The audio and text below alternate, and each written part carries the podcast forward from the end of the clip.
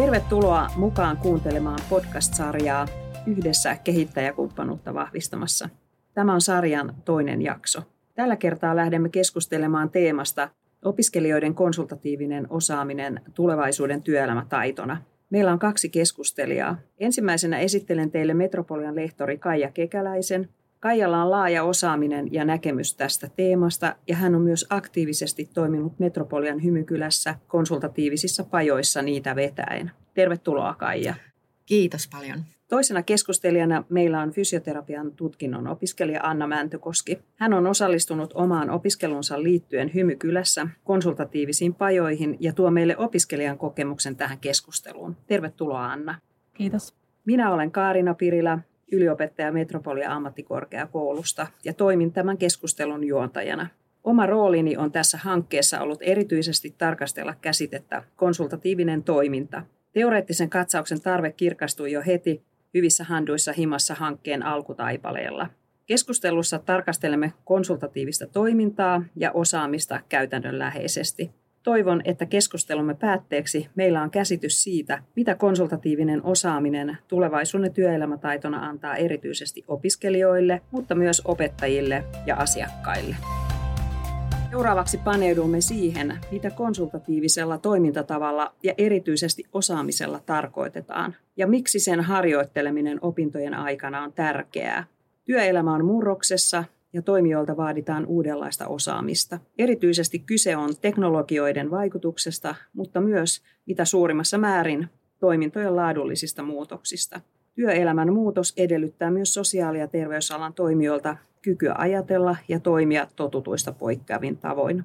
Konsultatiivisen toimintatavan filosofiaa kehittäneet La Grossa ja Sakse kuvaavat onnistunutta konsultatiivista prosessia parhaimmillaan kaksisuuntaisena jatkuvana oppimisympäristönä, joka luo kumppanuutta. Keskeistä on keskustelun perustuminen tasavertaiseen ja herkkään dialogiin. Ammatillinen konsultatiivinen keskustelu ja sen harjoitteleminen opintojen aikana, miksi se on tärkeää? Kaija, mitä ajatuksia sinulla on tästä? Oikeastaan tuo, mitä toit esillekin työelämän muutoksista ja niistä paineista, joita kohdistuu osaamiseen myös tulevaisuudessa, niin on tavattoman tärkeää, että opiskelijat pääsevät jo heti alussa oppimaan sitä yhdessä työskentelyä ja konsultatiivista keskustelua, mikä on erilaista kuin ihan tavallinen kohtaaminen tai, tai pohdinta reflektio tyyppinen keskustelu, että konsultaatiossa kuitenkin keskustellaan tavoitteellisesti ja pyrkien yhdessä hakemaan ratkaisuja ja tämän tyyppisestä näkökulmasta, niin ajatus, että opiskelijat oikeasti pystyisivät paneutumaan siihen jo opintojen aikana, niin on kyllä ihan välttämätöntä. Millaisia ajatuksia sinulla, Anna, on tästä? Mitä opiskelijana ajattelet? Miksi ammatillisen konsultatiivisen keskustelun harjoitteleminen on tärkeää jo opintojen aikana?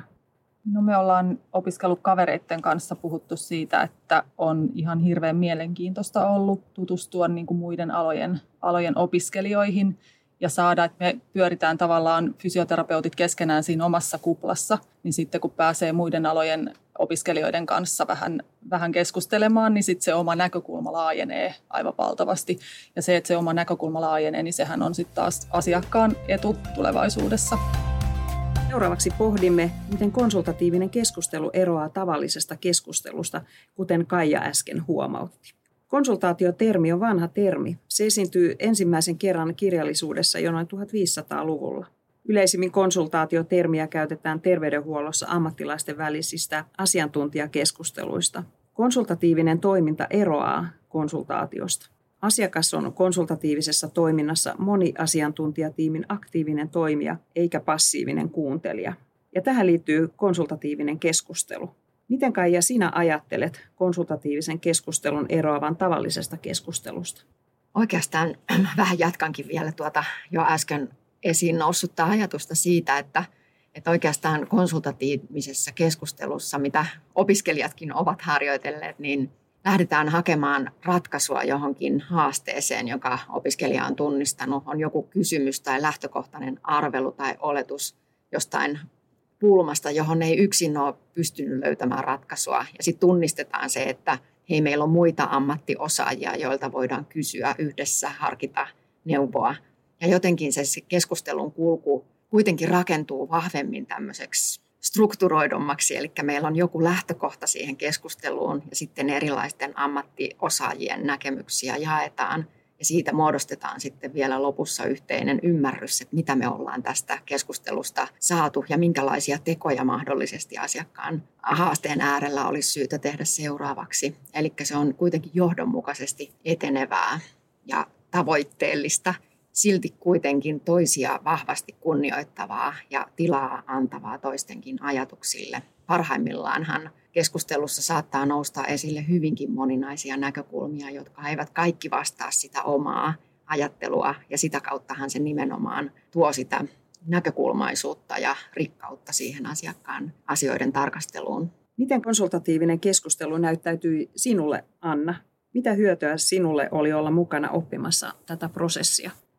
Mulla oli yksi asiakas itsellä, jonka tota, otin siihen niin kuin asiakas esimerkiksi siihen konsultatiiviseen työpajaan. Niin kyllä sen työpajan aikana sai tosi paljon uusia näkökulmia sen asiakkaan niin kuin asioiden hoitamiseen. Ja, ja sitten puhuttiin sen jälkeen, että vitsi kun pääsis vielä näkemään sitä, että miten sitten nämä eri, eri niin kuin osaajat, eri alojen osaajat lähtis hoitamaan sitä työtä sen asiakkaan kanssa, niin, niin se olisi ihan hirveän opettavaista itselle, että siinä saisi sitä omaa näkökulmaa laajennettua. Että kun puhutaan ihmisistä, niin tota, ihminen on niin hirveän monimutkainen kokonaisuus ja meillä jokaisella on sekä niin kuin ihan jo omasta historiasta plus siitä opiskelusta, sit jos on eri aloja opiskellut, niin niistä kummastakin niin meillä on erilaista osaamista. Ja ne osaamiset kaikki kun tuodaan yhteen, niin se on sitten asiakkaan, asiakkaan etu ja sit se kehittää sitä, myöskin sitä, sitä tota asiantuntijan ö, näkemystä paljon laajemmaksi.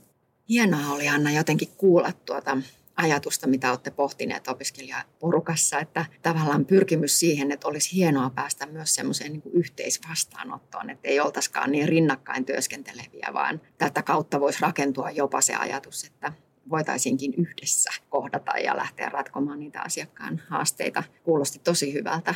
Tässä on mielenkiintoinen kehityskohde tuonne Hymykylään kyllä, ihan ehdottomasti, että, että sellaista kehittämistyötä sinne. Joo, ja jotain meillä on ollutkin opintojen aikana jo, että me ollaan ainakin tehty osteopaattiopiskelijoiden kanssa, otettu yhdessä vastaan, niin kyllähän se oli tosi opettavaista mm. itsellä. Nämähän on myös niitä semmoisia tulevaisuudessa yhä enemmän tarvittavia niin kuin työ, työtapoja ja taitoja, joita me halutaan myös opiskelijoille täällä opintojen aikana jo opettaa. Opiskelijat pääsisivät niihin tilanteisiin oppimaan. Konsultatiivisen toimintatavan käytöstä on tutkimusten mukaan hyötyä kaikille toimijoille, kuten tekin toitte esille äskeisessä keskustelussa. Asiakkaalle hyöty on siis ilmeinen. Asiakkaan tarpeisiin, haasteisiin ja toiveisiin ratkaisun etsiminen poikkeaa suuresti perinteisestä mallista. Mutta mitä hyötyä tästä on opiskelijalle?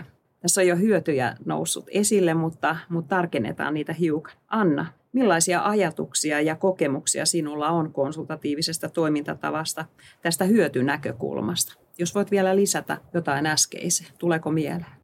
Mä oon ollut osallistunut siihen joitain kertoja, niin sitten kun siellä on tuotu eri, eri niin opiskelijat ja eri alojen opiskelijat on tuonut niitä omia asiakkaitansa siihen tilanteeseen, niin sitten on tavallaan aina lähetty vähän niin kuin eri vinkkelistä ratkomaan sitä asiaa. Että sitten he on tuonut siitä omasta näkökulmasta ja sitten me on lisätty siihen sitä meidän näkökulmaa ja meidän osaamista. Niin, tota, niin kyllä joka kerta on tullut sellainen tunne, että, että siinä on, on sekä sen asiakkaan hyötyä ollut, että sitten meidän opiskelijoiden, opiskelijoiden näkökulmaa laajennettu. Ja ihan ei, ei ehkä pelkästään niin työelämänkään taito, vaan ihan jo siis ihmisenäkin siinä kasvaa. No nyt Kaija, kysynkin sitten sinulta, että mitkä ovat osallistuvan opettajan saamat hyödyt tästä konsultatiivisesta toiminnasta? Mä jäin oikeastaan kuuntelemaan tuota Annan pohdintaa niin kuin omasta hyödystään ja jotenkin tunnistan sen myös opettajan työnä niin kuin arvokkaana oivalluksena, kun on päässyt havainnoimaan ja olemaan osana näitä työpajoja, niin se tapa, jolla opiskelijat oikeasti saa niitä oivalluksia ja miten niin kuin nähdään se toisen osaamisen tunnistamisen niin merkitys myös. Et jotenkin mä niin kuin ajattelen sen myös opiskelijan niin kuin opettajana siitä opiskelijan oppimisprosessin näkökulmasta, että, että on valtavan arvokasta päästä näkemään sitä merkitystä, joka niillä keskusteluilla on ollut. Mutta sitten mä jotenkin tunnistan myös semmoisen niin kehittämisen näkökulman. Eli kun on ollut mahdollisuus olla osallisena tässä toiminnassa, niin pystyy tunnistamaan myös niitä niin kuin tekoja, joita tarvitaan, että se pääsisi juurtumaan se toiminta vahvasti niin kuin osaksi meidän Hymykylän konseptia. Joo, ja sitten mulla tuli niin tuosta, mitä sä sanoit, niin mulla tuli mieleen, että jotenkin kun sitä niin kuin siinä omassa opiskelijaporukassa, oman alan porukassa, sitä jää helposti pyörimään siihen, niin onhan tämä tuonut myös sellaista näkökulmaa, että että sit tulevaisuudessa on helpompi, kun on vähän jo käsitystä, niin tulevaisuudessa siellä työelämässä on helpompi mennä nykäsemään hihasta vaikka niin kuin toimintaterapian opiskelijaa tai siis toimintaterapian ammattilaista tai mitä nyt muita ammattilaisia onkaan, niin, niin ettei jää siihen omaan kuppikuntaansa kiinni, koska se on avattu jo siellä opiskelija-aikana tai opiskeluaikana se suhde niin toisiin, toisiin ammattiryhmiin. Kiitos Hanna tuosta kommentista. Jäin vielä poimimaan siitä ajatuksen, että toisaalta myös se, että uskaltaa kysyä ja uskaltaa olla epävarma myös niin kuin toisten opiskelijoiden kanssa yhdessä, niin sehän vaatii rohkeutta olla epävarma ja tunnustaa sen, että hei, mä en osaakaan kaikkea, voitko auttaa? Tai minkälaisia ajatuksia tähän omaan kysymykseeni liittyen sinulla olisi tuotavaa, niin, niin se on kyllä niin kuin tavattoman tärkeä ammatillisen kasvun prosessiin liittyvä näkökulma myös. Kyllä siellä alkaa tunnistaa niitä toisten ammattialojen osaamis, erityisosaamisia, niin sitten ymmärtää, että mistä hihasta pitää mennä mahdollisesti tulevaisuudessa nykäsemään, kun itse tarvii jotain konsultatiivista apua. Tässä varmaan voi ajatella, että paluuta entiseen ei ole. Että tämä on se työ, tie, jota kannattaa jatkaa eteenpäin sen lisäksi, että kasvaa ammattilaisena, niin varmasti kasvaa myös ihmisenä. Tämä tuo niin paljon uutta siihen. Missä handuissa himassa hankkeessa kehiteltyä tiimiharjoittelua ja siihen liittyvää konsultatiivista toimintatapaa on pilotoitu Metropolian uudessa innovaatioekosysteemissä Hymykylässä, kuten tässä kuulimme keskustelun aikana. Me puolestaan olemme nyt käsitelleet tässä podcastissa tätä uudenlaista konsultatiivista lähestymistapaa. Erityisesti olemme nostaneet sen hyötyjä sekä asiakkaalle, mutta myös opiskelijalle, muun muassa tulevaisuuden työelämätaitona ja kuten äsken kuultiin, myös opettajille. Anna, millaiselta sinusta tällainen tiimiharjoittelu vaikuttaisi opiskelumuotona? No hirveän mielenkiintoiselta ja antoisalta ja motivoivalta opiskelumuodolta. Et, et kyllä se on siihen konsultatiiviseen työpajaan osallistuminen on nostanut meissä kaikissa sellaisen ajatuksen, että ja sellaisen tarpeen, että voi kun pääsis katsomaan, että mitä, mitä nämä muiden alojen osaajat, niin mitä, mitä he tekevät, miten he lähtee näitä asioita ratkomaan. Et se on herättänyt sellaisen sellaisen tarpeen. Ja sitten kun herää sellainen tarve, niin sitten sit ei tavallaan enää tarvii miettiä, että nyt mun täytyy opiskella, koska sitten haluaa opiskella. Mielenkiintoista. Entäs Kaija sinä? Mikä on sinun, sinua erityisesti puhutteleva seikka tässä toimintatavassa? Pystytkö mainitsemaan vain yhden sinulle tärkeimmän? Yhden asian, jos sieltä poimisin. Kyllä jotenkin semmoinen niin vähän nyt mitä Annakin tuossa toi omassa kommentissaan esille, niin semmoinen niin kuin aito halu ja niin kuin työskennellä yhdessä asiakkaan asioiden äärellä, niin se ehkä niin kuin nousee esille niin kaikissa eri tilanteissa. Ja just tämä tämmöinen, mitä Anna nostit esille, niin motivaatio niin kuin siihen yhteiseen työskentelyyn myös sen työskentelyn kautta rikastuu koko ajan. Sen nostaisin. Konsultatiivinen toimintatapa todellakin haastaa sosiaali- ja terveysalan opiskelijat kehittymään tulevaisuuden vaatimusten mukaisiksi ammattilaisiksi. Ja siitä on suuri hyöty meille kaikille, ohjaajina, opettajina ja palveluiden käyttäjinä. Lämmin kiitos kaikille kuulijoille, että olitte mukana tutustumassa tähän aiheeseen.